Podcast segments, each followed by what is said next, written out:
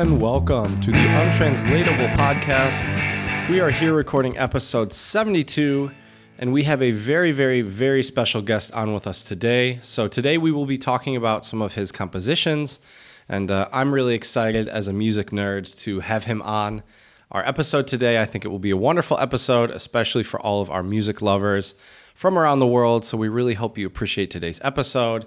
So today we have a wonderful guest, uh, Michael Djupstrom, who is a composer, professional pianist, and uh, although I've only been talking to him for a few minutes, he uh, strikes me as a Renaissance man. So we're very happy to have him on. Uh, but before we get to that, uh, we're here with my buddy Jared. What's going on, Jared? Hello, hello. What makes a Renaissance man? A Jay Z is a man- Renaissance man. I know that. That's true. I mean, I guess when I think of Renaissance man, it's a it's a man who can do many different things well. And uh, and I've watched some of the YouTube videos of uh, Michael, and he seems like a fantastic pianist. A huge fan of his music as well, uh, and his music has. I mean, we'll get him to actually talk about it because I think he's the. It's better to hear directly from him, but my impressions of it, um, there's a lot of different influences, and he can compose a lot of different styles of music. So we're very to happy happy to have him on today. Quite an answer. Um, well, I'm a welcome to the Untranslatable podcast, everyone. I was not expecting that answer. I am Jared, the Renaissance man, and uh, to see my some of our Renaissancing activity, follow us on Twitter, untranslatable one, the number one. Follow us on Instagram. You can see me renaissance, renaissancing around Philadelphia and soon to be Berlin and Czech Republic. I'm going to be in Berlin and Prague in a week and a, ha- a week. Uh, well, for the people listening to this, it'll be uh, five days. But uh, yeah, so uh, you can see, follow us on Instagram, on Untranslatable Podcast, or you can email us. Mostly Chad. He needs some more Czech untranslatables. That's true. Untranslatables are idioms, sayings, maybe uh, weird sayings. Do you have any? Think of any weird sayings your mom used to tell you that make no sense, but you know exactly what she means? We'll get back to that. Let me some of those, and uh, you can email us some. Chad needs some more Czech ones. He's running low. Uh, I'm still a master at the internet. Uh, um, and not wrong. uh, that's what makes me the Renaissance man that I am. That's all I have, Chad. Oh wait, that's not Yes, all sir. I have. One more thing is please spread a little love uh, and give us five stars reviews on uh, iTunes and Stitcher. Now I'm done. Absolutely. Absolutely. So I think we should get into our interview uh, with Michael. And so, as I mentioned, he is a professional pianist, composer, and also composition teacher. He studied just down the road from where my parents live at the University of Michigan and also spent some time in Paris. So, we're very excited to um, hear what he was up to um, during that time. And he teaches a compositional seminar at the Curtis Institute of Music. And uh, he has also uh, won many acclaimed awards and different prizes um, from international composition comp- uh, competitions, such as uh, the UK's Delius Society, the American Viola Society, the Chinese Fine Arts Society, and I'm sure there are plenty more. So we're very happy to have you on, Michael. Thank you so much for taking the time to be here with us. Yeah, it's good to be here. Um, so, y- what did you do in Paris? Like you, it said, I I looked up, I, I googled you. Oh, Did I mention I'm good at the internet? ah, you, you did your research. It's obvious. It- but it said Paris. Chad and I, we have a, uh love-hate relationship with Paris. Not that we, not that we say it's overrated, but that's also giving it the respect that it deserves because it is one of the greatest cities. But uh, what did you do in Paris? I went there twice. I mean, I've been there more than twice, but I was there for like two periods of, of time. The first one uh, was three months because I hadn't done a lot of planning, and the maximum anyone can stay if you don't plan is 90 days. It's true. Correct. And also, I had no financial sources other than my savings, so it would have run out shortly after three months anyway. um, yeah, I had finished. I had finished a master's degree at U of M, um, as you just heard, and there had been a visiting professor there. Um, I think she had come actually three times, but while I was a student, she came for two different semesters. Her name was Betsy Jolas. Um, she's a composer. She lives in Paris, and at the time she was living in Paris. And I had been really fascinated by some of the things she had said um, in seminars. I wasn't her private student, but I'd gotten to hear her give presentations and talk about what music was like, what contemporary music was like in France. Um, and I had wanted to study abroad. I had wanted to live abroad in any case. Um, and so I just literally reached out to her and said, Hi, I remember you from Michigan. I would really like to study with you. Is that possible? She was retired already from uh, teaching at conservatory, but she had private students. Okay. And she said, I mean, really simply, yes, you can. Um, That's I'll be great. there, you know, mostly during this time and this time. I'll have to leave a little bit, but I can, I can, I can be there and have you as a student. So we set it up, and I went for three months. After which, I guess I was actually there for three periods. So I was there for three months studying with her. The government's not listening. You can tell the. I did. Were I you did there for four months? I did nothing wrong at that point yet. So then I went back for a, a like a short-term festival that following summer, Mhm. which she was teaching. And after that festival was finished, um, she let me know that there was a um, a grant that that same music academy gave to its graduates. I mean, not, they call it an academy. Essentially, they run short-term uh, master classes. Mhm. But anybody who's participated in a master class is eligible to apply for these grants. And she said, you know, I was thinking it might be interesting to you to come back to Paris for a longer time in the near future and work for me as a personal assistant. Um, oh, cool. Yeah, she had been she had done the same thing. She explained to me that she had been the assistant for Darius Milhaud, who's a like really famous famous teacher, uh, famous composer, famous teacher in, in French musical history, really in world musical history, and um, she was his personal assistant, and also she had been um, sort of an informal what's the right word. Um, Olivier Messiaen was another composer who taught at the Paris Conservatory. He was a, an organist and extremely famous composer. Um, Betsy had been his student in, in the class, but she was older than a lot of the other students. And so later on in his career, as he was touring more and more on the organ, he asked her to replace him at the class. Mhm. So she had been um, not personal assistant to Messiaen, but she had kind of been his assistant, like his replacement teacher.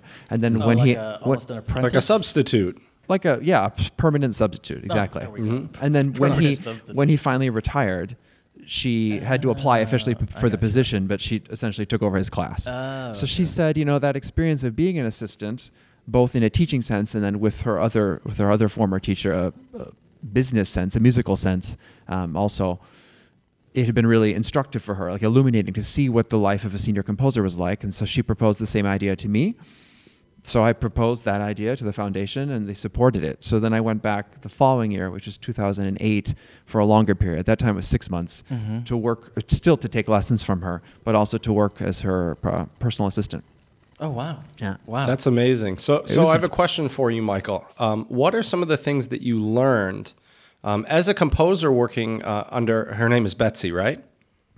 Yeah. Uh, so, what were some of the things you learned as a composer under Betsy, but also, you know, as a as an adult, as a human being, while you were living abroad? You know, it can be a very exciting, sometimes overwhelming, and daunting experience. As you know. Um, musically, I would say I learned. I mean, I learned a lot of things. The French, the French contemporary music scene was and is really different than the American contemporary music scene. Um, to boil it down into, you know, a few points is difficult, but something I can definitely say, I learned to be.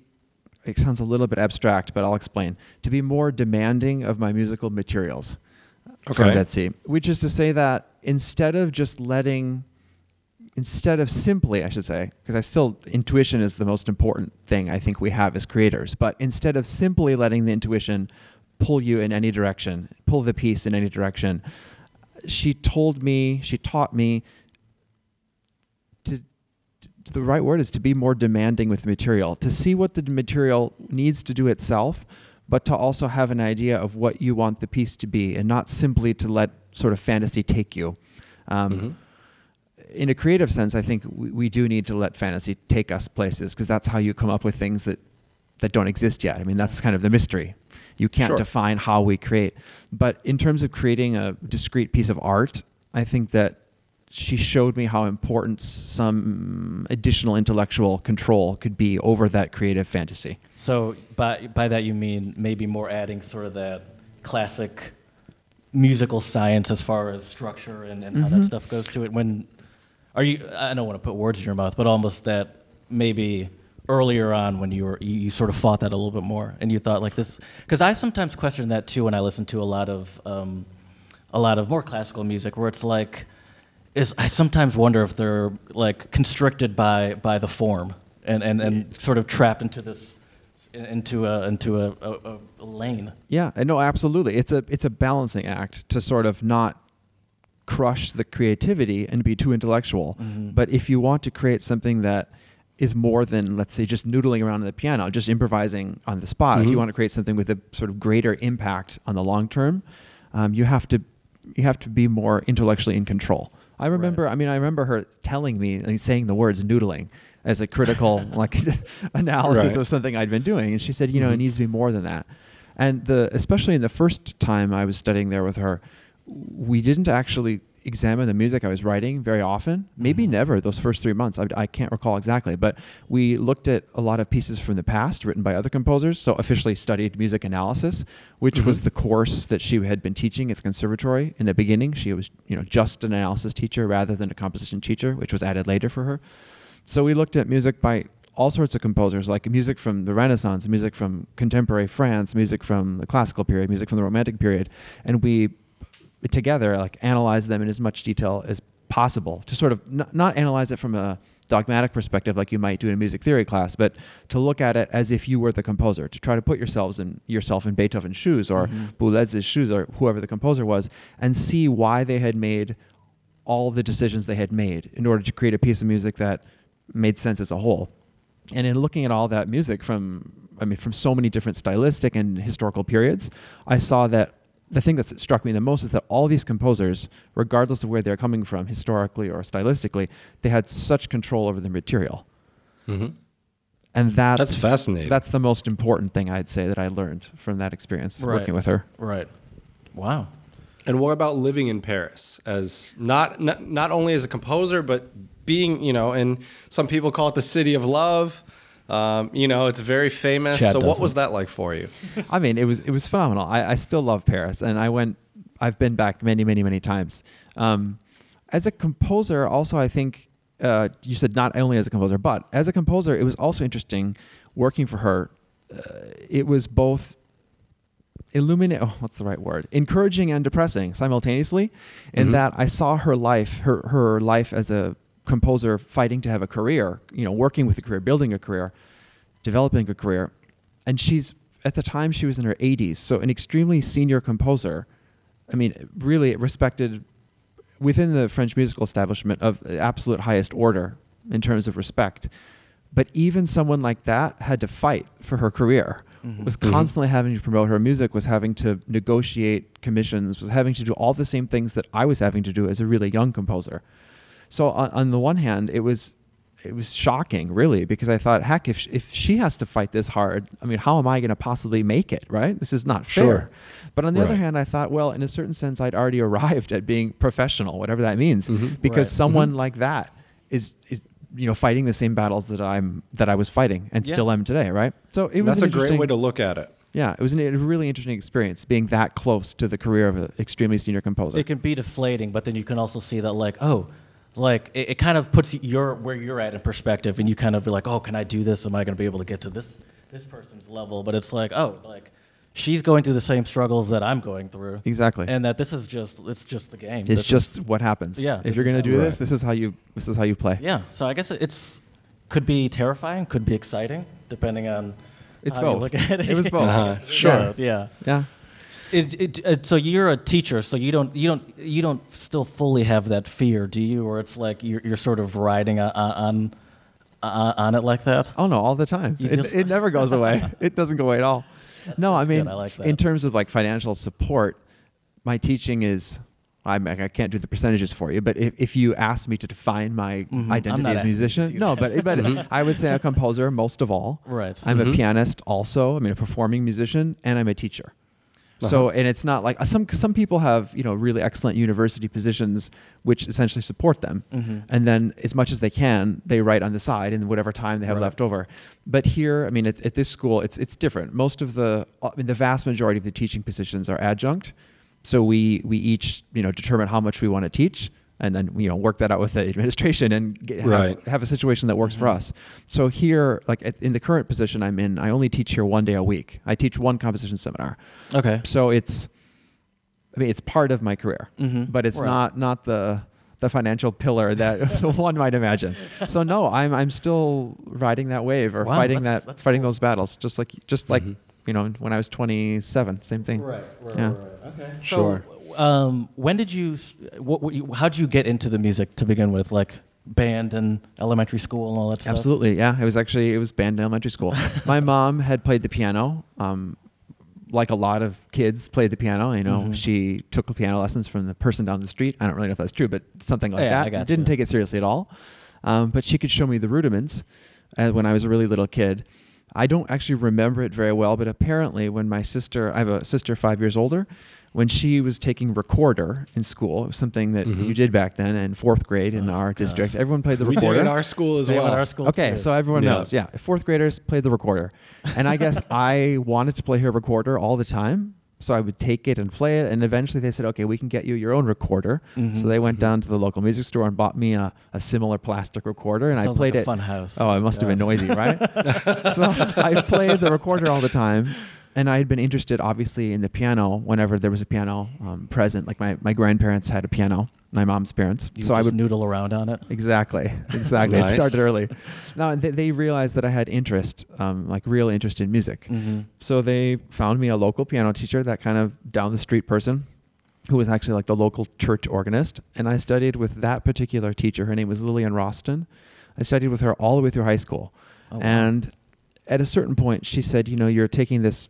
I mean, you ha- obviously you love it and you have some talent. You should take it more seriously if you want to do anything with it professionally." Mhm. And I said, Mhm. well, let me think about it. So I thought about it for a week between those lessons. And I came back and said, no, I don't think I'm going to do anything with this professionally. I'll- Thought it beforehand? Had you not realized no, I'd never taken it seriously. you're just like this is what I do? This I is, just- it's fun. Yeah. Yeah. And Right, anything sure. I did, as in playing the piano or even writing little tiny pieces of music, which I started doing just for the heck of it, Mhm. I thought that was natural. I thought anybody who take, took piano lessons did that. And when d- you're a kid, also, at least for me, let me put it this way: when I'm a kid, I don't really think of something as like a like a like that as a job. You know, you're like you like you can't you can't you can't live off No, of that. no, like- you don't. I mean, you can only imagine what you've been exposed to, right? Who your models Mhm. are, and Right. all the people's who, uh, you know, all the composers whose music I was playing, they all died a long time ago. Mhm. I'm not really sure I even realized concretely that somebody still had to write music now. like that didn't occur to me. classical music's Right. done. People have already made I mean, it. it's classical. Beethoven right? died That's what classical over means. 100 years ago. Exactly. We're done with Yeah. this.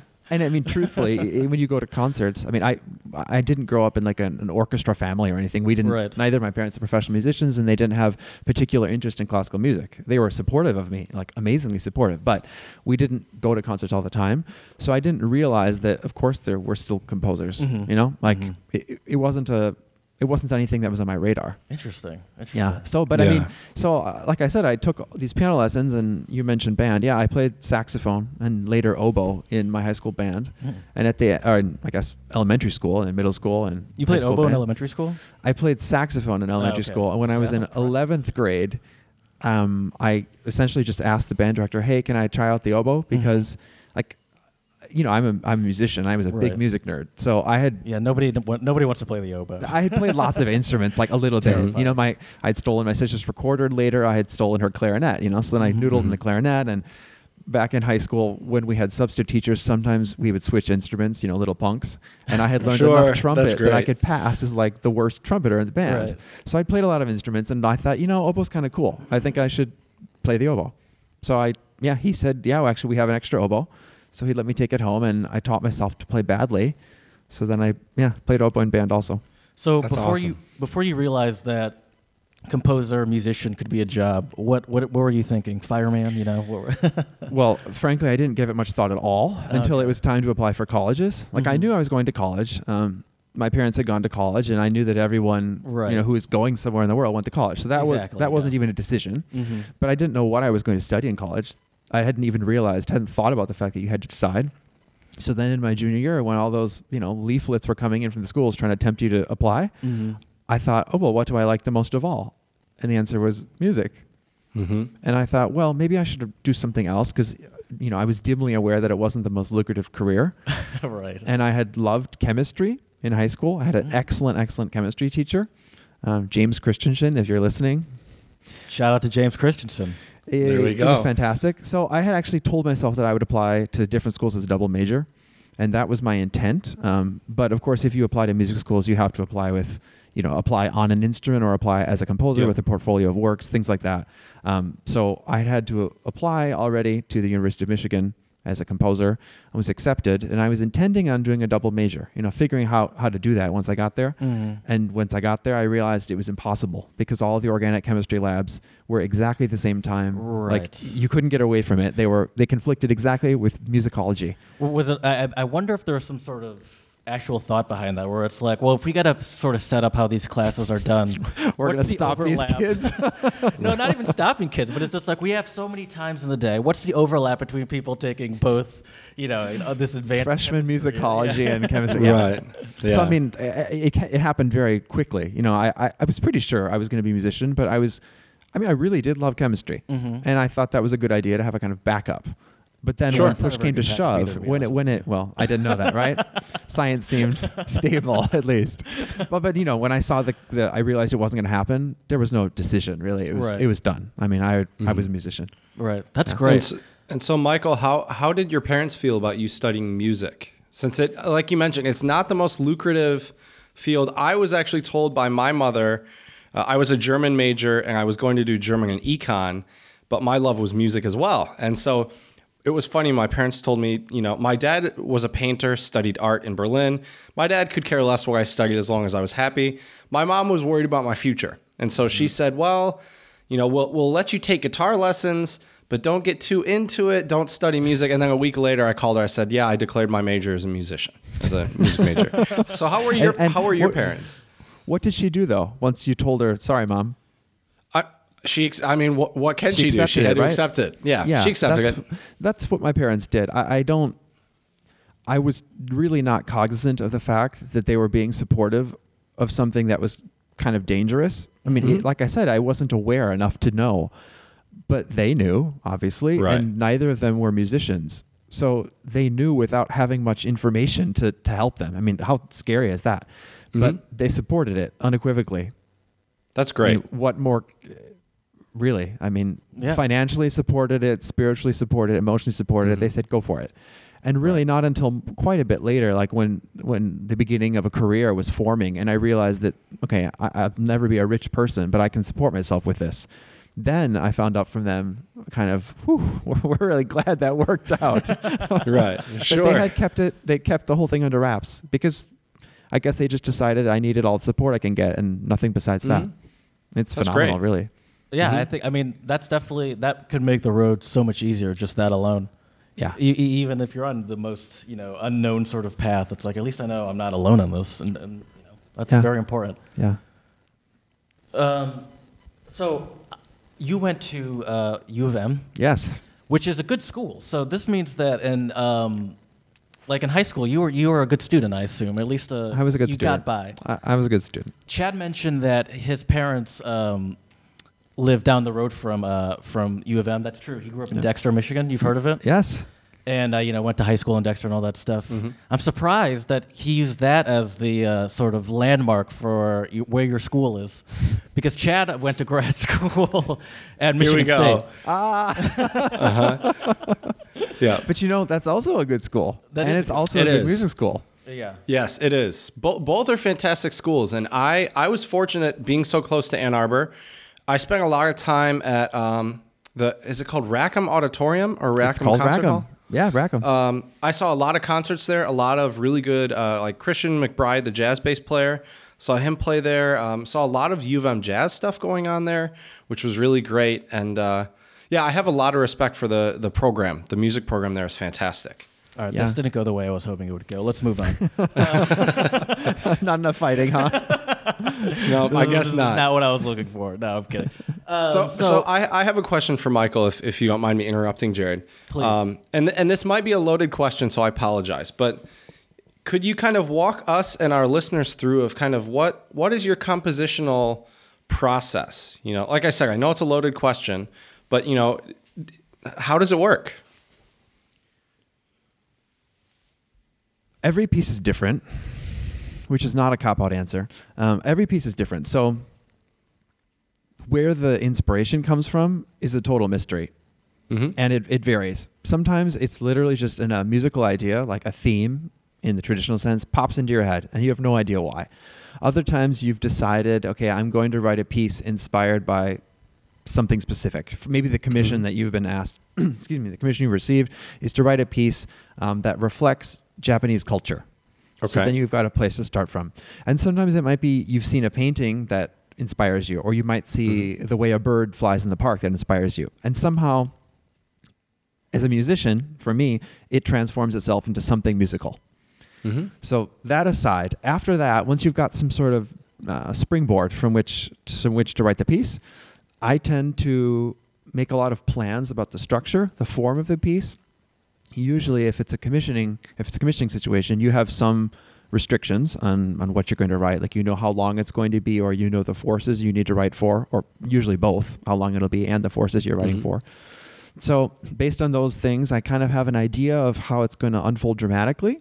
Like I, it might be as as um, abstract as I know it's going to start peacefully. It'll reach a climax two thirds of the way through, and then return to the initial feeling of peace. It might be like that, but Mhm. it could be more specific. Um, but I kind of have a dramatic blueprint essentially in my mind, and then working with those some of those initial musical ideas and the dramatic blueprint, I come up with other musical material. Either I work with what I've already come up with, or I come up with contrasting material depending on what what that blueprint needs. Mhm. And once that's done, that's all done like at a table or just sitting around, um, you know, thinking in my head, but usually taking notes at a table. Then I'm a pianist, so I work heavily at the piano for many, many, many hours at the piano. So then I go to the piano and I work things out, as in I f- harmonize melodies, or I work Mhm. out harmonic progressions, or I work out counterpoint, or I work with the notes on like a really detailed level. And then once it's done, once all of the sort of detailed musical decisions are worked out, if it's a large, uh, large form piece, like uh, uh, not a large form piece, but like for a large ensemble, like orchestra or something, I will have had a lot of details of the orchestration in that the music I was writing while at the piano, but not all of the orchestration decisions are done. So then I go back to a desk with that, with that, um, what do you call it? A really, really detailed sketch or a blue, Mhm. like a we'd call it a short score in music, like a all Yep, of the musical yep. I know what information there on a, right on a few staves. It could be two staves, could be five staves, but Mhm. not the 25 or whatever in the orchestra score. And then you take that short score and you orchestrate out. So then I do the ba- that back at a desk. Um, and then once that's finished, or if I had didn't need to do that step because it was for a smaller ensemble, then I input the whole thing into the computer because nowadays you need to deliver parts that were digitally engraved. You can't. Sure. It's really not professionally acceptable anymore to deliver something by hand, a hand copied score. Right. So you got like a thinking stage or a creative stage at the beginning, which is a mystery and could come from any number of sources. Then you have a, for me, a kind of planning stage, like a, a blueprint stage. Then the longest stage, which is working out all the details at the piano. Then the sometimes necessary orchestration stage, and then the last stage is really just more like a hours of labor putting it in the computer. And do you use Finale or Sibelius? I use Sibelius. Sibelius. Okay, Yep. nice. That's what I used to use back in the day as well. Very cool. Yeah. I use Note Noteflight if anyone was wondering. uh, I um so I I've been taking I take piano lessons. I've only been doing it for like three years, but um, an assignment that we have to do all the time or every year, uh, we I take uh, we meaning all of our students, is we have to write a composition, and it's actually for her children students, but she makes everyone do it. And this year the theme is pets. I've never had a pet. My sister had some birds, and I uh, have blocked them out of my memory. But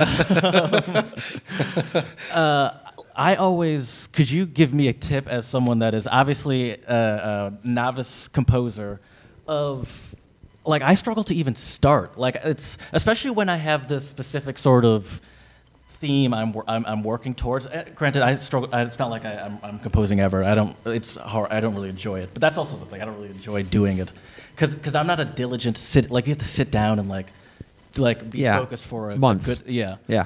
and I struggle with that. And um, so do I. And usually, I was. That was gonna be my next question. uh, what what what motive? How do you motivate yourself to actually do it? And and and there's a deadline. It's that simple. I think that a lot of for a lot of creators, procrastination it seems like a horrible thing, but I think it's really part of the process. I don't know don't know what else to say. And when the deadline comes, for me personally, at a certain point, I must have some really, really finely tuned internal clock. Yeah, Because like- suddenly something deep inside knows that I need to start now. Mhm. And if I don't do it, I start to get really irritable Mhm. and irritating. hmm And then usually a few days into that like negativity period, I think, wait a second, I think I need to start. So then I start. So do you not compose without some sort, or not m- write something without some sort of, um, what do you call it, like a Commissions? A dead- Thank you. Ah, mhm. Sometimes, but f- truthfully, in the last like number of years, no, because like in order to in order to plan out your work schedule, you take commissions pretty Mhm. far in advance, so you know when something's due. So then, if you're going to write Right. another piece, uh, either you just you know bookend enough time that you can do it yourself, but most likely you've had someone already asking who's going to pay you, which you need Exactly. to pay your rent and everything. So Sure. then you you mark off the next set of months to write that piece, and then you just keep doing that into the future. And that's sort of the balance, I think, of also trying to keep it as creative as possible, where you also it's like, it's like yes, I did this because I love music and I love composing and uh, and all that stuff, but this is still my job, and I still have to do that. Like, exactly, yeah. yeah, I still have to support myself with with uh, stuff that can get in the way of that stuff that you deem to be the most important. or- Exactly, exactly. And that do you have stuff that just sits around half done for years and years? my own personal working uh, method, I finish the pieces and I'm extremely meticulous. Like, Mhm. Uh, you could talk to people who are listening to me compose or f- people I ask for advice about, you know, is this version better, A, B, C, D, or E? And they say they all sound exactly the same. but to me, these little tiny differences really matter. So I go into Sure. it like with the, the you know, like the, the finest nib on my pen and I work out everything. And then when you go in for the first rehearsals or the series of rehearsals and the first couple of performances, you change certain things, you tweak them. Um, I usually don't personally change that much. I don't do massive overhauls. But in any case, I tweak it and I'm usually pretty darn satisfied. And after that point, the pieces tend to be finished, like capital F finished. Mhm. And I put them aside and then I work on the next one. I, Okay. I mean, haven't had the experience myself very often to go back to a piece that was, you know, so so called put away and done Mhm. and keep working on it. Okay. And so, so go ahead. Go ahead. So how I know this is this will be a, a very broad question as well, but how long generally does it take you to from you know the first note you put down on the uh, sheet music to the final bar line? How long does that usually take you? Depends on the piece. Um, I can tell you about the last two pieces that I wrote, and then you can figure out if there's some kind of pattern here. um, I finished a piece just last week. Um, it's a almost 10 minute orchestra piece for the Great Falls Symphony in Montana, and it'll be Oh, cool. premiered. It'll be premiered in five or six weeks, six weeks or Mhm. so, in uh, mid-April. That piece I started last summer. I think it was June. I'm not exactly sure anymore, but it was midsummer. Let's say let's say early June, just for the sake of argument. And I worked on it about two and a half months, Mm-hmm. and then I stopped. Worked a tiny bit more. L- Let's say three months, just to makes it easier. Three months. Took a longish break. Then I did the orchestration starting in January, and then put the whole thing, you know, put it in the computer and finished everything just last week. So Mhm. that's three, four, four and a half months, if my math is right. Sounds four about and a half right. months of of really long hours. What kind Mhm. of information? d- Then we'll get to the second one. What Yeah. kind of information do they put into the commissions? Like how?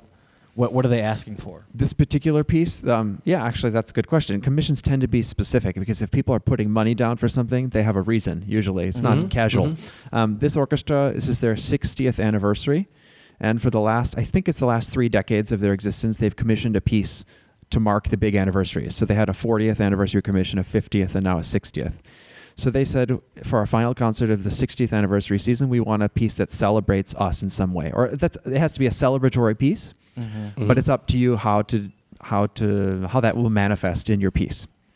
Um, and the I think two commissions ago, um, Great Falls takes its name from a series of waterfalls that are that are on the Missouri River. Um, Lewis and Clark famously, the Lewis and Clark expedition famously came upon these waterfalls. So, two decades ago, the commission was about, in some way, I don't know the piece, but in some way about Lewis and Clark.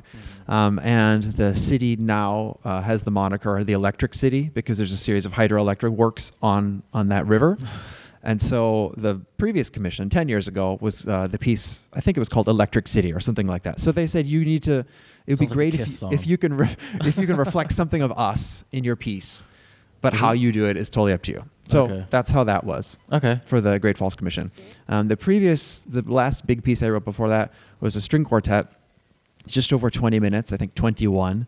Um, and a string quartet takes less labor at the end in terms of inputting into the computer, or at least ostensibly it should, should because there's only four staves instead of you know, 30 staves. Um, that piece, let's say I should have started it five months before the deadline.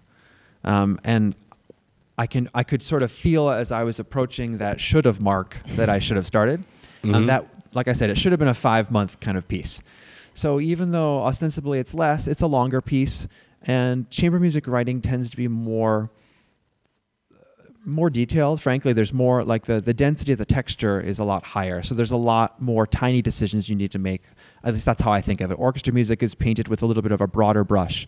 So Mhm. the musical content itself in the chamber pieces, you have to get in there a lot more detailed, in a detailed manner. So five months, I think, is probably what it should have been for that like 21 minute piece. It was less, Okay. and near the end, it was very, very like nail biting kind of situation because I had started a little too late. Which which string quartet was that? Was that number two? Number two, yeah.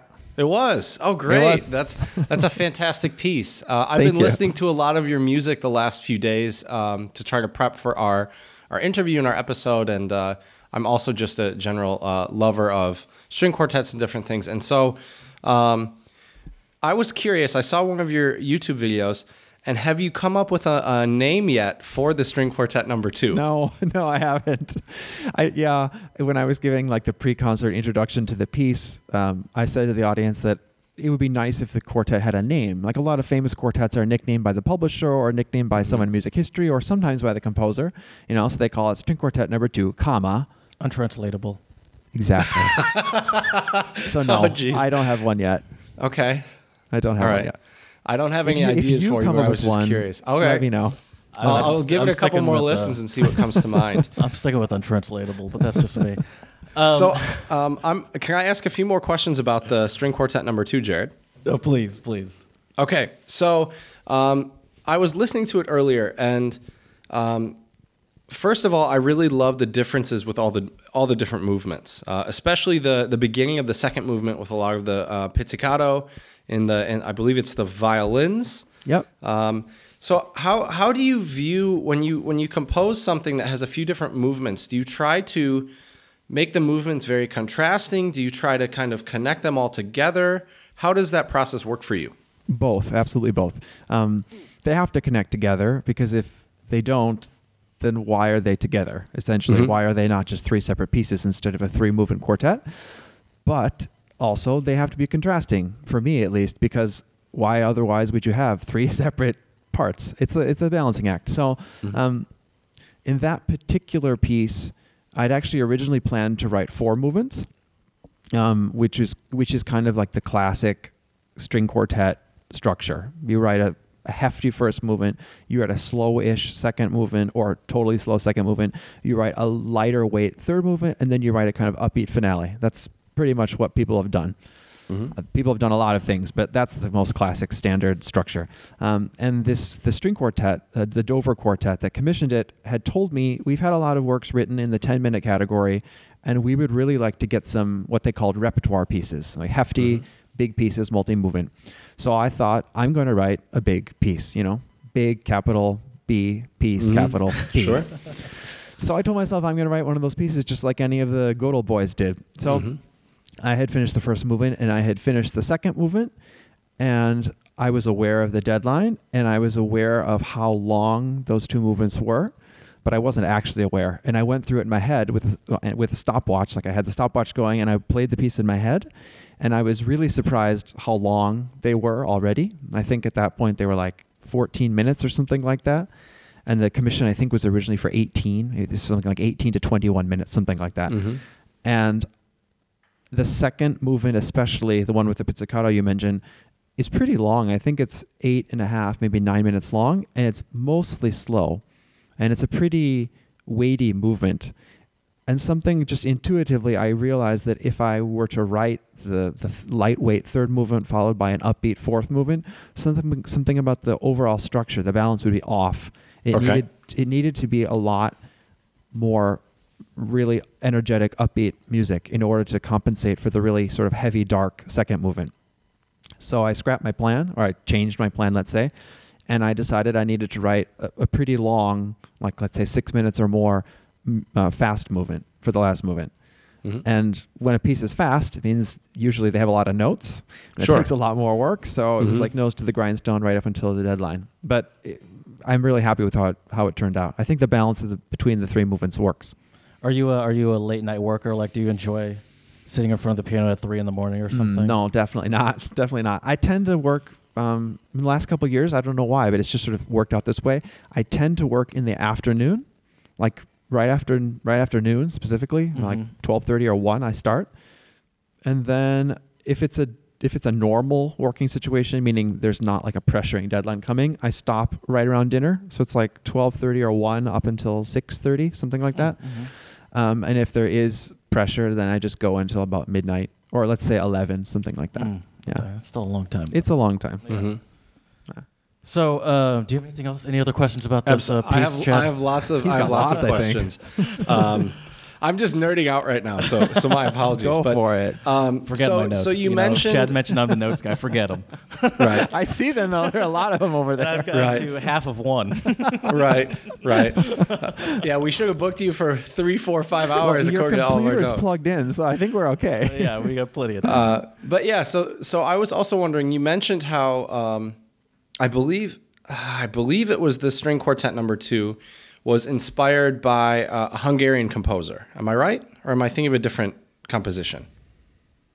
Maybe a different one, or maybe you're just getting mixed up. You're thinking of Romania, or is there Romania, sorry, Romania, Romania. That's it. Okay. Exactly. And you mentioned, you know, taking uh, folk music and, and classical music. So how do you how do you actually set folk music in a classical context um, without having it just be, you know, orchestrated folk music? So that's a, I mean that's a big big question. You could ask a lot of people that question and get different answers. Um, in the terms of this second string quartet, it was the third piece, or it is the third piece I wrote that had some that drew something from Romanian music, and uh, so far it's the last. You know, the third and the final one. I don't know if it'll keep going, but to answer your question better, I think I have to back up just a little bit. Um, in more than a little bit, to be honest. That's I, fine. beca- I became interested in the music of a Romanian composer named George Enescu. Mhm. Back when I was a student at U of M, I think it was in 2000, I heard a recording of one of his works, which is a sonata for violin and piano, like sonata number 3 And in that piece, Enescu, he doesn't actually use any folk themes, but he he calls the piece sonata in the folk character. Like he Okay. lays it out there. He, he, I mean, he, he, his first violin lessons were from a folk violinist, and his, he's a fascinating, complex musical personality. But he had a lot of folk elements in his music already. Um, that were in certain pieces they were very overt, in other pieces they were kind of just part of the DNA. But in that piece, Enescu said, "I'm just going to write a folk piece." So he wrote this classical piece, which he called in the folk character. And in 2000, I had just never heard anything like that. It just, it really blew my mind. Um, I thought it was crazy. I thought it was delightful. I thought it made no sense. I thought it was compelling. I mean, it, it just changed changed things for me. Um, and because of that piece, I became interested in Enescu as a composer, and I got to know his music little by little. As far as I know, I've I've gotten to know every piece he's written. I mean, I became like a severe Enescu nerd. Okay. And cool. in learning more and more about Enescu and learning more about his music, of course, uh, people like ancillary people in his career, their names came up. So all these Romanian names were coming up, and I realized that I'd never heard of the vast majority of them, just never. And I thought that was kind of strange because other cultures, you know, there are sort of uh, I don't want to say second rate, but less important in musical his- in musical history terms, less Sure. important composers from France. We still know who they are, and their pieces are still performed from time to time. And you know, record companies will decide to do recordings like complete works of Pierné or something like that. But it, in the case of these Romanian guys well, and women, men and women, they were just totally unknown. hmm And I thought that was really strange. so then the curiosity started to drive some like small, let's call it armchair research, Uh-huh. and I started looking into their music too. And the more and more I got to know about their music, I realized there was an extremely rich musical culture. Now we're specifically just talking classical musical culture, like Sure. concert music culture in Romania, that was basically unknown as far as I could see, and still mostly to this day outside of their own borders, unknown. And some of it I think has to do with political reasons and um, economic reasons, but it also has something to do with just cultural reasons. I'm not sure if the music doesn't resonate, or th- in my in my feeling, I don't think they're a terribly self-promoting culture. That has Mhm. something to do with it. But it, for whatever reason, this music was just not known. So I started discovering more and more and more Romanian classical music, some of which I thought was really good. And a lot of Romanian music from the middle part of the 20th century was inspired, um, overtly or not, by folk music. Sometimes by the music itself, sometimes by the idea of folk music, or by ideas like we should be using folk music to inspire ourselves, that kind of concept. So as a result, at a certain point, I thought, gosh, I wonder what would happen if I were also inspired by that same folk music. So then I started learning a little bit about the folk music. Nowhere, not anywhere to the same extent that I've looked into their classical music scene, but they have a really rich folk music culture also. Even to this day, uh, I mean, in the 21st century, there's still there's still like folk music that's alive, genuine folk music that's alive in Romania. Um, so I got to know a little bit about the folk music, and then one day decided I wonder what would happen if I how what would happen if that music were kind of reflected through the prism of my own musical personality Mhm. and I wrote a few pieces, like I said, three, um, three pieces that you know reflected something of that Romanian folk music. And the the latest one, that string quartet, um, was a little bit different. In the first couple pieces, I had more or less, like you said, um, not exactly orchestrated folk music, but used folk themes, like actual folk themes, and sometimes just harmonize them as simply as that. In the way of like early Bartok, he did the same thing. He took folk music and harmonized it. Um, whereas in the the string quartet, I mean, I'm not really comparing myself to Bartok in terms of the depth of his involvement with folk music, but Mhm. in the same way that in later Bartok, he composed music that was influenced by the ideas and the feelings of folk music, but it wasn't actually folk music that he was writing. Right. Um, the string quartet is a little bit like that. Uh, some of the parts of the string quartet do actually use folk themes. So I take a theme and you know, harmonize it, so to speak, simply as that. Or it could be that the theme itself was modified, as in it was slowed down a whole bunch, or the intervals of the, the actual musical theme were changed. Mhm. And then in some parts, it's just the feeling of like how a certain kind of Romanian folk dance feels, and then I compose music that felt the same. So Oh, it, cool. it, it Mhm. interacts with the folk music in a lot of different ways, actually. That's Now- great. I came across you at um, the Red Velvet Hulk concert that was a couple months ago, and you put on a performance with uh, a violin, and she played one viola piece, I believe, Yeah. and then a cellist. Yes. And I remember specifically um, during the, the piece that was, I don't- it was a Bartok piece, I believe the last one. And the cellist Clancy was his name, was Yep. mentioning that um, he, you could tell about during the performance that he, uh, he mentioned that it was one of his favorites and he loved it, but you could tell while he was performing that it, would- I actually mentioned this on the podcast after we did this because we talked about this.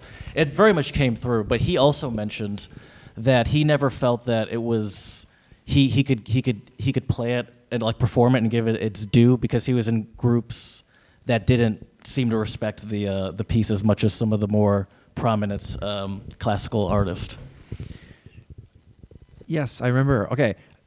I th- so I think the piece that the last one, Mhm. the like a big long piece, six Yeah. movements. Yeah. So that that piece is a piano trio by Dvorak, Mhm. and I remember Dvorak. I remember what My you were man. talking about. was- Bartok was was, the, the first, first one. one, yes. Yeah, but I know exactly what you're talking about because I remember Clancy talking when he introduced that piece that Dvorak wrote music that was. I mean, I don't know where he got the quote from or whether he was just extempor like I don't know if it's an actual Dvorak quote or not, but Mhm. Clancy told us, explained to us that Dvorak had tried to write music for the people, that he was trying Mhm. to write music that would be directly um, relatable for regular people as opposed to people who have the who are already habituated to concert halls.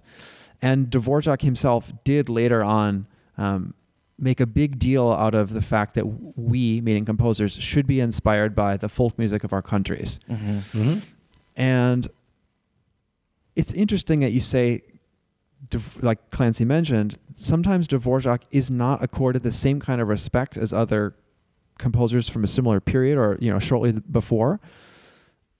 And I I tend to agree. I don't really understand why. I think it probably has to do with some cultural ideas of maybe like culturally chauvinistic ideas of Dvorak was not German. He didn't fit into the German speaking like culture, which Mhm. is for many people the sort of like pillar of the classical repertoire. Um, and I do think that in general, a lot of the 19th century non-Germanic composers tend to be written off as nationalist. That was just like a convenient way of saying you're not like us. Right, right. Um, funny how that happens throughout history. Um, but regardless of whether he was as, is or was as respected as say Beethoven or Schubert or any of the German guys, um, Dvorak does write music that is sometimes reminiscent, redolent of folk music, and sometimes really, really. Um, in the case of his Ninth Symphony from the New World, he he famously came to the United States to teach for uh, quite a few years, and famously told American composers we should be looking at our folk music heritage to be inspired because that's where we get our national identity from. Um, supposedly, some of the themes in his Ninth Symphony are actually American folk themes. So it's not that he was. I mean, he was walking the walk as well as talking the talk. Mhm. Um, so it's funny you bring up that piece in specific because it does tie into what we were talking about with my own sort of casual, at best, relationship with Romanian music. Yeah. Have you ever taken any sort of um, professional or not, well, like a non-professional music-based uh, trips? Like, say, I want to go to Romania because I love this music and I want to experience it or somehow expose myself, to, you know, however that is. Yes, is that a leading question or are you just lucky? So yeah, I'm a last genius. last fall, last fall I I'm a had professional podcaster. That's what it is. yeah, I mean, I like I said, I had been interested in the music of Enescu and then these other composers. So a number of years ago, maybe five, five, six years ago, something like that, I was in Berlin for a friend's wedding, and I was going to be in Vienna afterwards. Oh, and beautiful. The price Some of, of our favorites. the price of the flights between the two cities was almost the same as the price of a flight that would go to Bucharest and then from Bucharest to Vienna. Oh, cool. I mean, it was fifty dollars more. Right. So I said, "Heck, I'm going to Romania. Like, I don't really know what's going to happen, but I'm going to go." So first time I was in Romania, I was only in Bucharest, and I spent, I think, only four days there. But in the four days, like I went to every major musical institution I could to Mhm. glean whatever I could in terms of scores or recordings Soak it in. because it's i mean still to this day it's most of the scores are just frankly not available outside of the country you Mhm. have to either find them on their romanian equivalent of ebay or you have to go there physically and get the stuff so i did that and So then this but can turn into an expensive trip. You're, you Well, to buy all this. this was 50 bucks right for the extra plane flight and i was only there four days so that was you know totally worth it but your the the reason i thought maybe you had like done more research or something last fall i went back to romania um, because to, to refer to what we were talking about before, in the course of doing this, let's call it armchair research about other composers, I found that the vast majority, and really the vast majority, like 95% or more, of any scholarship, uh, serious or not, just even commentary about Romanian classical music is only in Romanian language, hmm really. There's a little bit in, in French because they had a like culturally a serious love affair with France at the beginning of the 20th century. So a lot of composers went to France to study, and some went to German-speaking places to study, but mostly France. But contemporary scholarship, or even like recent, relatively recent scholarship, is almost exclusively in Romanian. So I realized if I wanted to get farther into it, I just would have to study Romanian. hmm So I got a Oh, teacher's Self. Romanian textbook and some Mhm. CDs, and I studied it for like nine months, give or give or take some months. Um, and then at a certain moment, I realized, heck, well, I mean, I've gotten through this book and I know these grammar structures, but if I'm really going to use it, I just have to be in Romania again. hmm hmm So I took a, a short language course, and while I was there, I got to contact a lot of uh, Romanian musicians, like composers and musicologists and things like that. So you just you had to actively use that Romanian that you it, just it worked you know it really worked and Wow. and like you said you soak it up glean you know whatever you can from the experience yeah that Mhm. was that was extremely fascinating extremely interesting experience Do you think that uh, learning? Do you still? You still? I assume obviously you still know some of it. oh yeah i mean i got back in uh, no, december Oh right, this just happened. This just happened. So, Uh, can I ask Michael, how do you say hello in, in Romanian? Um, I mean, you can say salut just like casually. If Okay. you're doing like the equivalent of bonjour or you know good day, it would be buna. Well, bună ziua is Oh, good interesting. day. Okay. Bună okay. ziua, good morning is bună dimineața. Uh huh. Yeah, Look for it's Cool. a Romance everyone. language. So if you speak Romance languages, you can see a lot of like a lot of really clear uh, links between the two. But it has a lot Right. of Slavic influence too. So That's that's It's- why I was curious because I'm Yeah. living in the Czech Republic, and so Right. we've Yeah, done yeah. some different things with Slavic languages, and occasionally I pick up on things. So I was curious if the greetings were similar, but they're but they're completely different. those are Romance ones. Yeah, they sound like Yeah. Quasi Italian or something. Yeah. Right. I also yeah, yeah. remember that uh, dobri is, I believe, also the same in Romanian, isn't it? Dobry. Well, means good. Buna is good in Romanian. Is Yeah, it not Dobry Romanian? would be good in Czech. Yeah. Yeah. I knew that was, but I, yeah, I Yeah. read so many of those. Uh, uh, so, um, do you think that your that your you learning the language has helped positively influenced your uh, you know if your your enjoyment or your composition of folk music, or, or yeah, unless you just got back? So, Ah, do you think, or do you think because you know the language, if you were to write another sort of folk piece, or if you were to look back at some of your other ones, it could influence it? You could say no. That's okay. I'm an idiot. I'm thinking. No, no, you're not an idiot.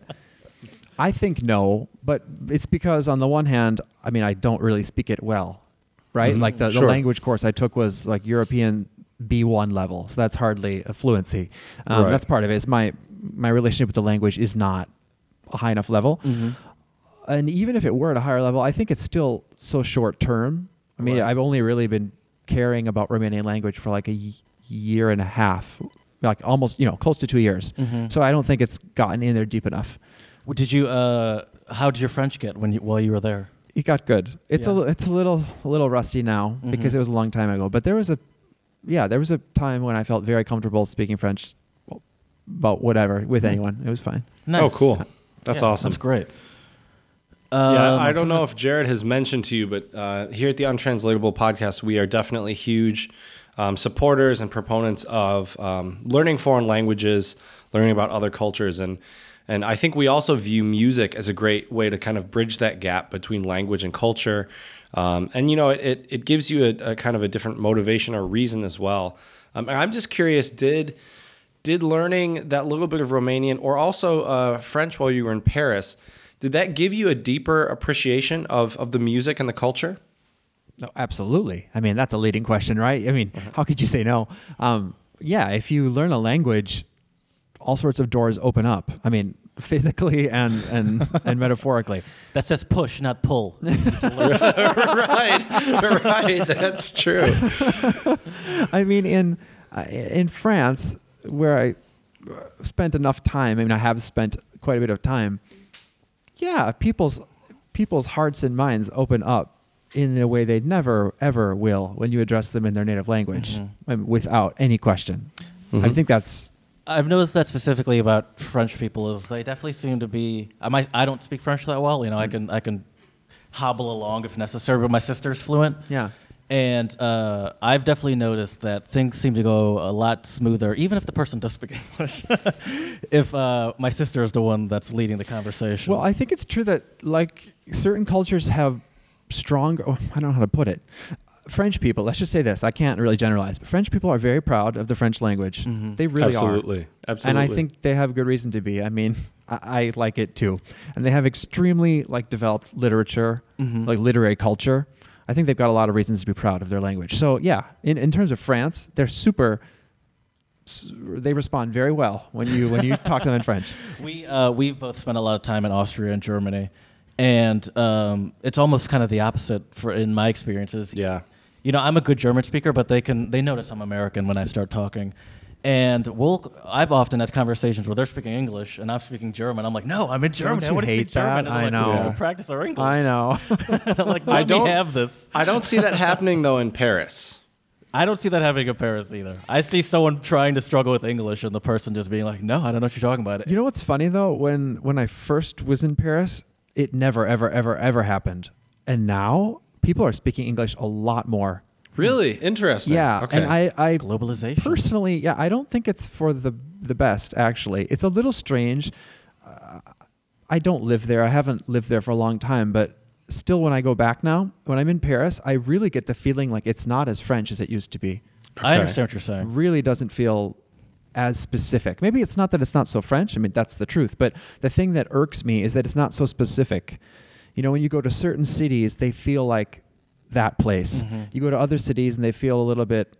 Well, I don't know. Maybe you're all. I hope you're not. tourism. I hope you're not Brussels fans. But when you go to Brussels, to me, it just feels like Europe. In, Yeah. in a pan Europe sense, it doesn't Sure. feel so specific, which f- just my you know what I like, what I respond to. I don't get excited when you go to Paris. When you went to Paris 20 years ago, it was really really darn French. When Mhm. you go Sure. now, oh yeah, it's it's French, but it's not quite the same. And I think that's why we, or at least I claim it to be sort of overrated because it's it's become too much of its own thing to where now tourism takes over. I mean, you can't go anywhere really within Yes. sort of the main area of Yeah. Paris and not just hear. I mean, not even just English, just you know, Anything. a bunch. And some people say that's a good thing. Yeah. But but it's it it's one thing if those people live there, and it's another thing where where it's like it's it's it. I- I hate to say tourism ruins culture. No, but no, I have two things I want to say, like in response to if you- that. but if you live in a place long, let me just say this: Yeah, if you live finish. in a place long enough, you even if you are like if you're from the same country as that person, you can come to get ver- very annoyed by tourists. Yeah, absolutely, absolutely. I think that like I think it's really good to be confronted with other languages and other cultures all the time. Like I Mhm. think we need to develop respect and tolerance for difference, Right. but I think we Mhm. need to preserve the difference. I think there's Sure. no interest in a world where everything becomes the same color. Right. I, I'm not interested at all. I re- that's my like you know philosophical thing. My second point is I remember like the last time I was in Italy, I was there with two other composers. We had a, we were involved in this interesting project where we each composed part of an opera. It's complicated, but in any case, we were in Florence. All three. Well, actually, that's not true. Well, she is now. She wasn't at the time American. Mhm. It was a Taiwanese woman. Now she's a dual citizen, and two Americans. And we were walking through Florence, and somebody called out to us in the absolutely perfect, unaccented American English. Hey guys, want some ice cream? and we looked over, and it was an Italian girl selling ice cream to tourists. You know, in, of course, in the most touristic part of Florence. But Mhm. it- Sure. it, it just shattered something that was magical. you know, it Mhm. really, really did. Uh, but that's how that's she probably gets so much more business. Just Oh, of course, I can't blame that. her. I mean, I'm Right. complaining here, but she has to pay her I rent w- too. I would laugh if you listen to her say like any sort of non-ice cream related sentences, and she's just the most broken English. oh, that's funny. I hope so. I really hope so. It's I it's should- really. Go ahead. Go ahead. No, no, no. I, no, go ahead. Uh, well, I was just gonna say, I see a lot of parallels with Prague with this. I mean, I go there very often. It's a wonderful city, but most Czechs you talk to, they're like, "Yeah, don't go to Prague. There's just too many tourists." And it's and when you have so many tourists there, it kind of waters down the culture. You know, it makes it so. Like I'm, I'm planning on taking Jared to some more authentic Czech places, but the places I'm really looking forward to are actually in my small town and not in Prague because in Prague you get the you know the tourist kind of the bastardized version of whatever culture you see. Mm-hmm. Yeah. Yeah, I think that's that's fair to say. W- Uh, what kind of other music do you listen to? Like if you're just walking down the street with your headphones on. I hope this isn't disappointing. I don't listen to music. Uh, okay, uh, uh, that's better. Than, I Interesting. thought you were going to say like Katy Perry or something like that. No, I. I mean, I. How can you explain it? It's a job. hmm I love music. I love music, without a doubt. I mean, I'm spending all of my waking moments just about thinking about music. But I'm spending almost all of my waking Yeah. moments thinking about music, and it is my job. So if I'm if I'm not working, I'm probably not listening to music. What do you what, what do you uh, what do you like to listen to? Do you podcast? Uh, Silence. Silence. Oh, okay. Man, I'm so jealous. I, I'm so bad. I always have headphones in. Never. I- I'm always listening to something. It's it's and, and, and I actually I've, I've I haven't really started, but I did make a resolution and even I bought a yoga mat, so you know I'm halfway there. but um, like just my plan is to try to meditate more, just because I always am listening to something or have headphones in, and it's it's and I don't I like it, but it, it's it's it's almost like um, a way to avoid my act, what's actually going on in my head. Almost. Sure. Yeah, yeah, yeah. I think. Yeah. I mean, I, I can't talk about you, but I think two people do distract themselves from their thoughts hmm deliberately. I think that on some level, people are aware of what they're doing. Yeah, I think Yeah. I'm one of those people. I know exactly what I'm doing, and I like it. All right. Uh, so, what do you like to do in your free time? Like wh- when you're not, um, you know, if you're. I really free like for- languages, so I would spend a lot of time studying foreign languages. Um, you or- still are you still trying to you still t- actively keep that up? Yeah, What do you, like what do I'm. you, uh, um, uh, I try to have like a book always going in some foreign language. Like I, when I came back from France, I realized that I was going to lose it if I Mhm. didn't keep using it. So I Sure. brought back with me lots and lots of books. yeah. And that's how I got to know French literature, is living in Philly, like reading French books. Um, and then same thing with any with any language that I studied. So when I was uh, like, uh, I guess in mid middle school. Wow, what year was that? Yeah, middle school. I studied Spanish, and I studied it um, up through high school. Like, took some college courses in it. So I developed Spanish to a pretty good degree, and then like I had to learn French when I was in Paris, and took a little bit of German, and now some Romanian, and so I have lots of books in the library, and I'm like constantly cycling through them in order to maintain the languages. So on the nightstand right now, there's a French book and a Romanian book. Do you find it easier um, with easier or harder to to maintain that knowledge with the variety of languages, or is it easier to focus on one? Good question. I do know that I get mixed up in languages. Like That's when normal. I speak, Okay. one That's of them, yeah, right. Some Mhm. people I've talked to, because I like talking about language all the time too, right? Some Mhm. people tell me that they don't, and they actually don't. Like I see them switch from Russian to German or what, and just Mhm. they switch.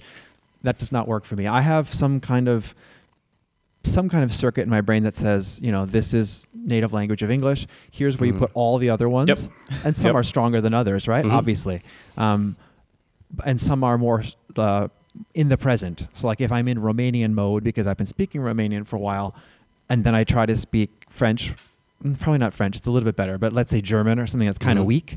Mhm. I'll just start throwing in little words in Romanian with, you know, it doesn't make any sense, but that's what Right. comes out. If they Well- sound the same too.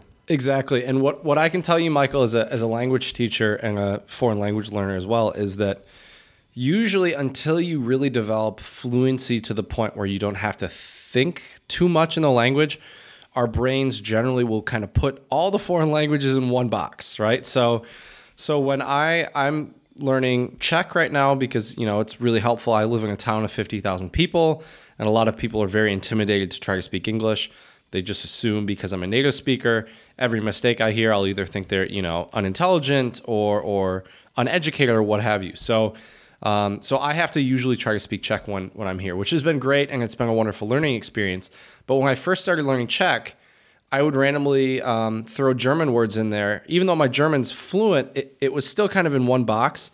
And then my I've learned a little bit of Spanish as well. And so it's funny whenever I try to do Spanish or Czech, sometimes German will slip out. Um, and Yeah. so so yeah, and I think the only way you can really get to the point where you can separate them is to where you're, you know, probably at like a C1 or a C2 level at those languages. Um, or or maybe if you live in the country long enough and you hear it enough and you're just surrounded in that environment. Um, but that's pretty normal. Yeah. Yeah. Um, do you want to move on to the song of the pod? Yes, I do.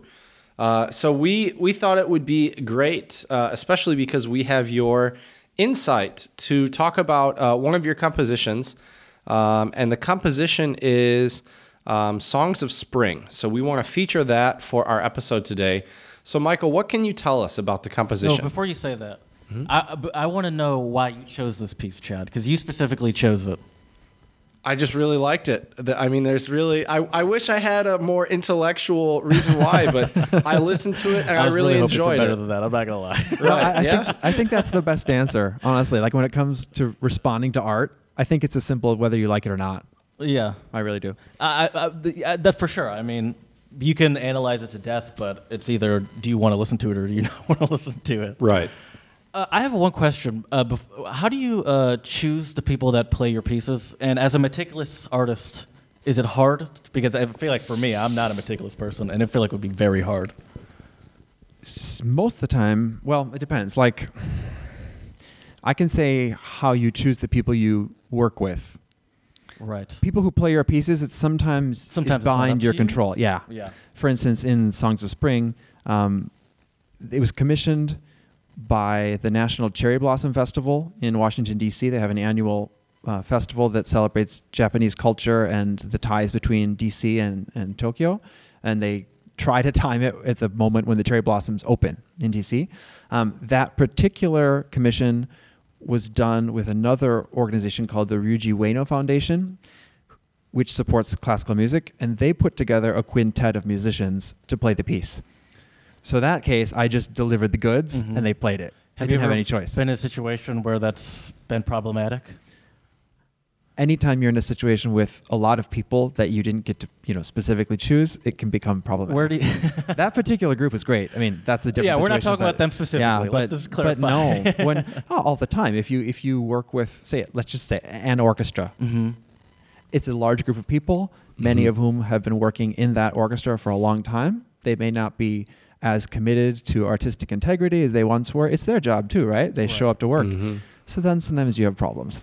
As as someone that has a normal day job as well, where sometimes I have to manage people, I really struggle with uh, with sort of the follow up and, and and the and the checking in on people and telling them they did something wrong and all that stuff. Wh- where's the line for you where you where you're like like this person is doesn't seem to be getting my note, but and this is my music that I've made, but I also have to l- just let it go, or I have to con- or I have to make this clear. in general, I'm really lucky. I think I've had good success, good Okay. experiences working with musicians. Um, usually, when I offer feedback, offer criticism, they take it well. Okay. I've been told by a lot of musicians that they're kind of surprised at how specific the criticism is, like the indication, like directions and suggestions Mhm. are. But they've the same people have often said, "But I like it because you know exactly what you want and you have a Yeah. really clear, like, s- reason behind what you want us to do, Mhm. so we get it." And so nobody takes it personally, and it works well. Sometimes it doesn't. You know, there are always other situations. Um, it's like being a manager at work, right? It's it's the same. You have to you have to do your best to figure out how hard you can push someone to get what you want, Mhm. and then you need. I mean, in the end, if you're not performing, they're the ones that are going to play the notes well or Right. poorly and make you and your piece sound good or not. Exactly. So you have Mhm. to, yeah, you have to. It's, a like, little bit of is a dance. reflection of me, and Yeah. I'd much rather just do this on my own. or or you'd much rather it sound good. Yes, If yeah. you're not Mhm. doing it on your own, right? So you you can you have to see how hard you can push someone. hmm Yeah. Okay. So uh, we can get back. to the song. Sorry, I digressed a little bit. It was very, and actually, what you saying uh, how the commission came about adds a lot more context to it, because I Mhm. did notice. I, I, I wasn't going to say Japanese specifically, but sort of a Asian influence on the song, Mhm. and um, and some of those chords, and uh, I, it, was, it was great. Yeah, I just I, I, I loved it. It was it was great. Do you um do you have any songs that you would say? You know, I don't. You don't have to even rank them, but some songs that are you're like, this is some of my best, or it's like, or is it like, oh, these are my children and they're all unique? No, some pieces are better than others You're for like, this is sure. my favorite. It's like, my favorite, I don't know. I have a I have a viola and piano piece um, called Walimai, which tends. oh, you played that.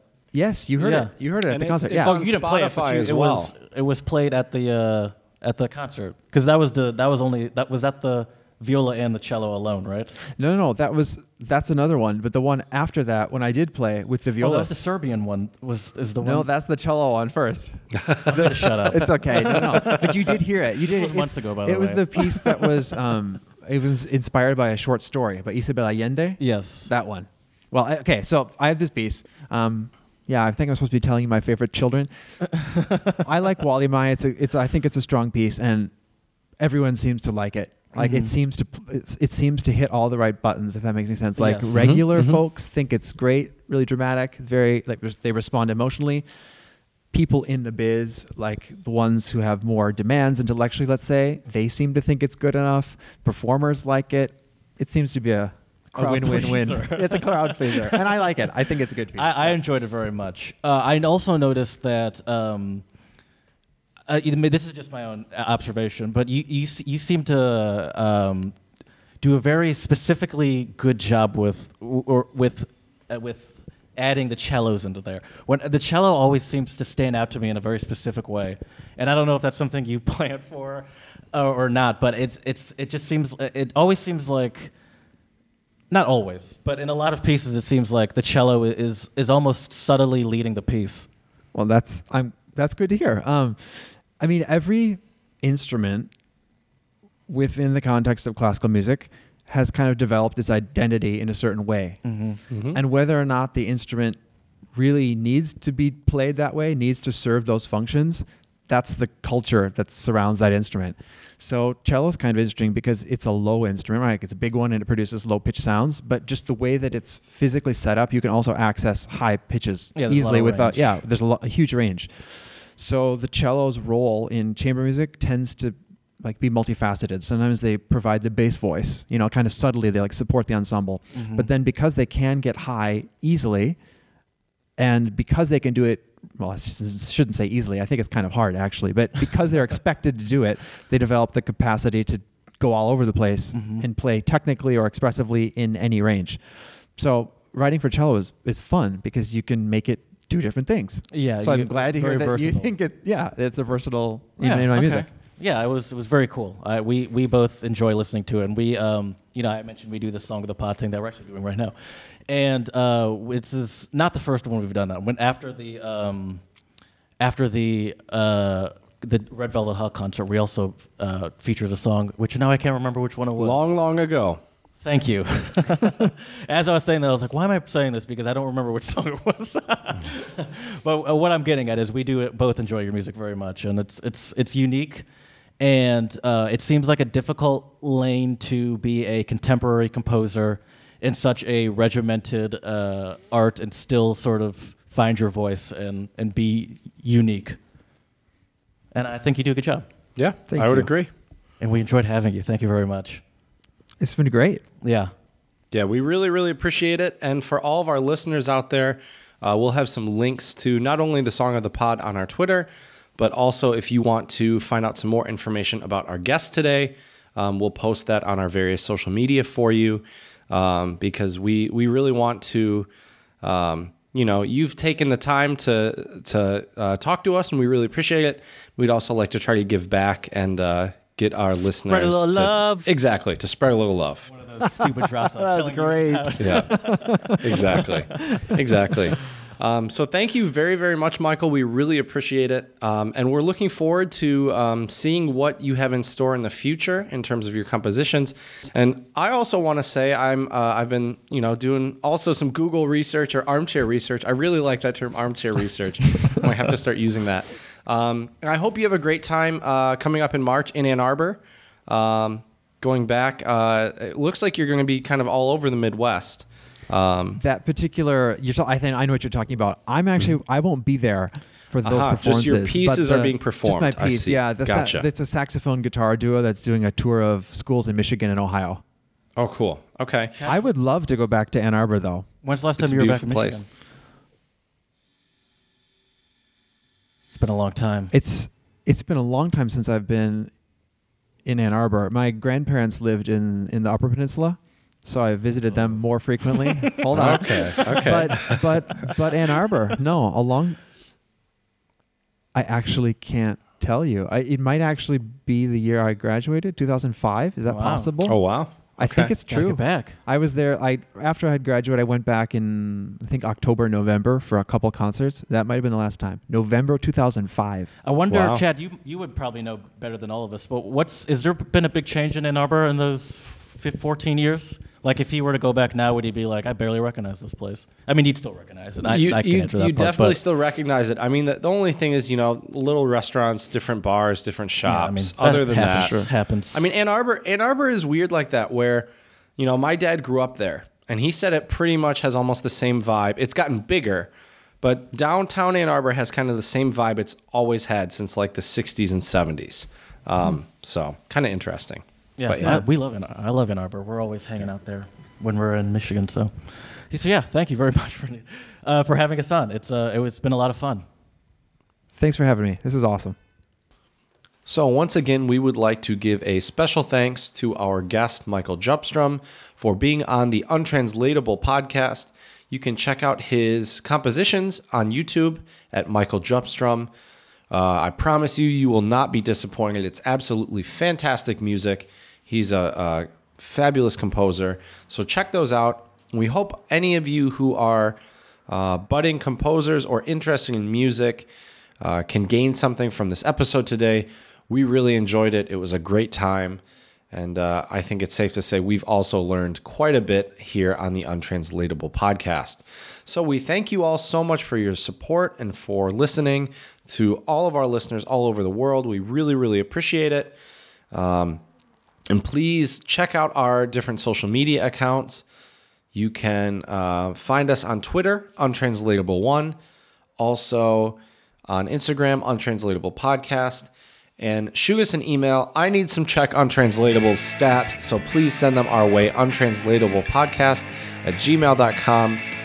Uh, so we really, really appreciate it.